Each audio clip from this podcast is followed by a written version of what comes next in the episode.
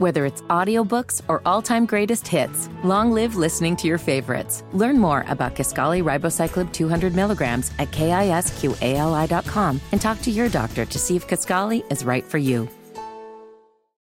Hammer and Nigel. Do you believe these characters are weirdos? On 93 WIBC. So let's rock it. Buffalo Bills player Damar Hamlin doing a lot better. In fact, um, he's out of the hospital. Hamlin back in Buffalo. He had been in the Cincinnati hospital. Remember uh, a few days ago there was it was a Monday night football game, right? It was Monday night football, Bengals and the Bills. He's a defensive player, made a routine tackle, got back up, and then just collapsed. Had to give, um, you know, emergency medical technicians gave him CPR, saved his life. His heart had stopped beating at one point. Had to carry him off in an ambulance. Had been in the hospital for several days, and now he's out and back in Buffalo.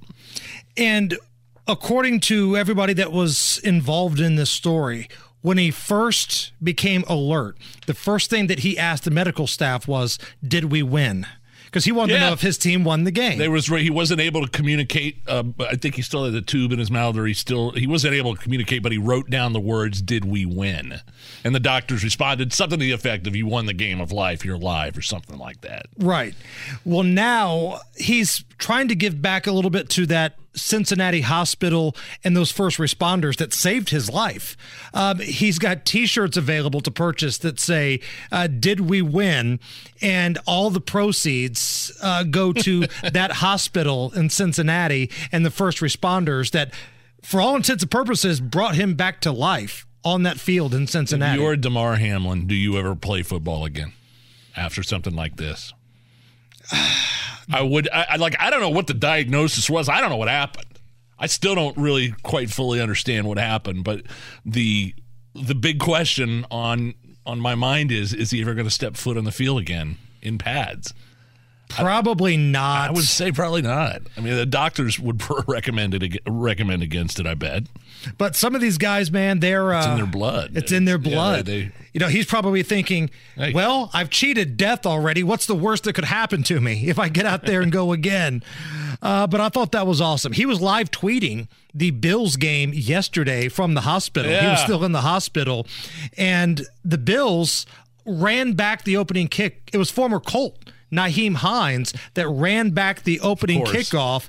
And according to the reports, he was still hooked up to all the medical devices in the hospital.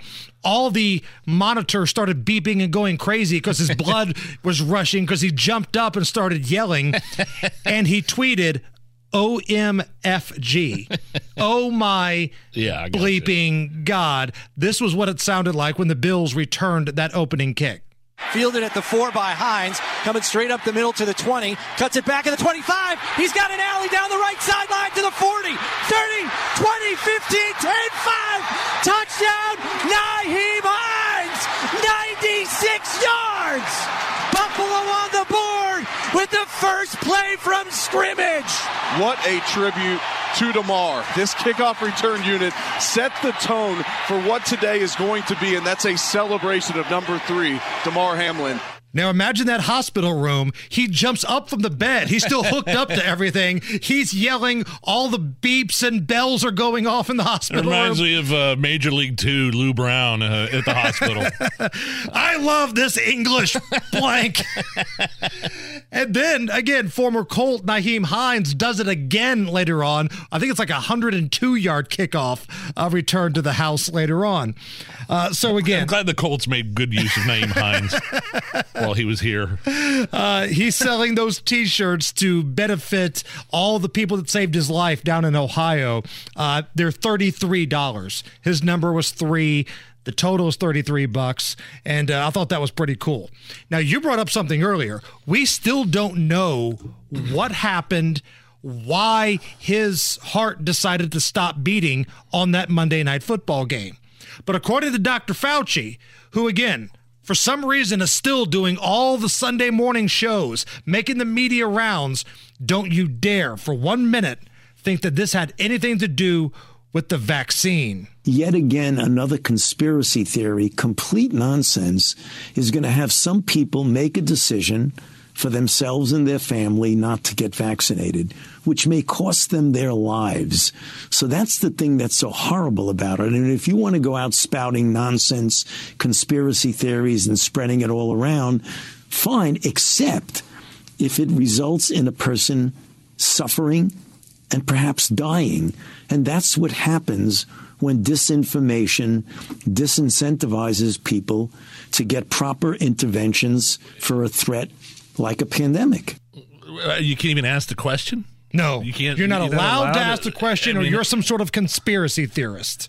I mean, when this happened, we I think Guy Relford was filling in for you. I mean, we were both saying, "Look, we don't like people using this as a platform to spread their narrative," but at the same time, of course, I had questions.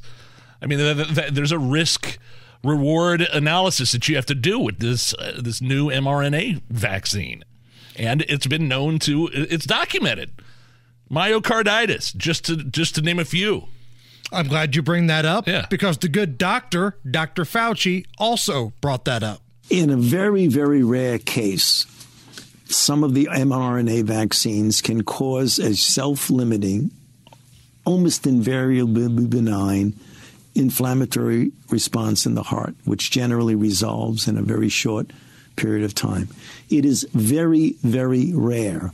When you compare that with the negative effects on the heart by myocarditis or pericarditis, which is inflammation of either the heart muscle or the covering of the heart, and heart failure and heart medical problems, overwhelmingly, COVID itself causes that in a dramatically higher rate than the relatively benign mild myocarditis that you might have with a vaccine. So he kind of says at the beginning, yes, you know, having the vaccine with the mRNA tech, you know, virus vaccine can cause a little myocarditis, but it's very, very, very rare. Then why are we so quick to rule out that that had nothing to do with what happened to Damar Hamlin? We don't know if it did or didn't, but why are we ruling things out at this point? you don't know what happened to him any more than people you know people were quick to talk about another condition that was unrelated to myocarditis and that's what caused what happened yeah they have no they, you know anything but what anything with the vaccine is basically I, i'm not saying that's what happened i don't know his vax status Right. i have no clue but to sit there and say that you can't ask the question and you're a moron if you even have that running through your mind is is unacceptable You know who says that type of stuff? People who have been wrong a lot. And Dr. Fauci has been wrong a lot. And man, maybe I'm just naive. I thought once this old crazy bastard had retired, we would never have to hear from him ever again. Wrong. He's still doing the rounds, man. He won't go away. Like, it's so frustrating and it's almost insulting to people to rule something out that you know you can't rule out. And that's what they're trying to do right now. And that's what they've done from the very beginning with any sort of ailment related to the COVID vaccine. Now, on the subject of COVID, guess what's coming back to certain places in Michigan, Big Nige? Oh, no Oh, the mask is back.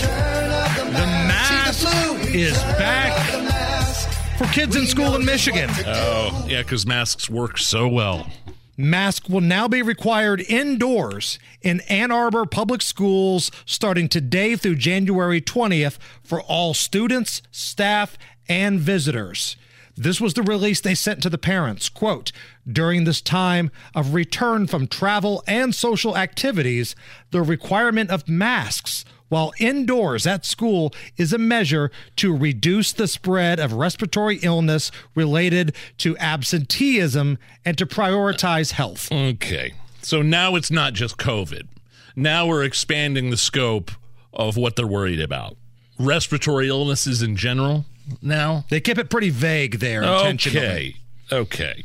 By the way, if you're uh, keeping score at home, the latest variant that's making its way around is called XBB.1.5. Oh, XBB 1.5, huh? Right. So, Oh. in honor of this new variant, Hammer and Nigel Records, we're going to throw it back a little bit. I coughed, I sneezed, I could not breathe. What could this be? I thought this COVID virus thing was through. Those folks in China thought that it was too.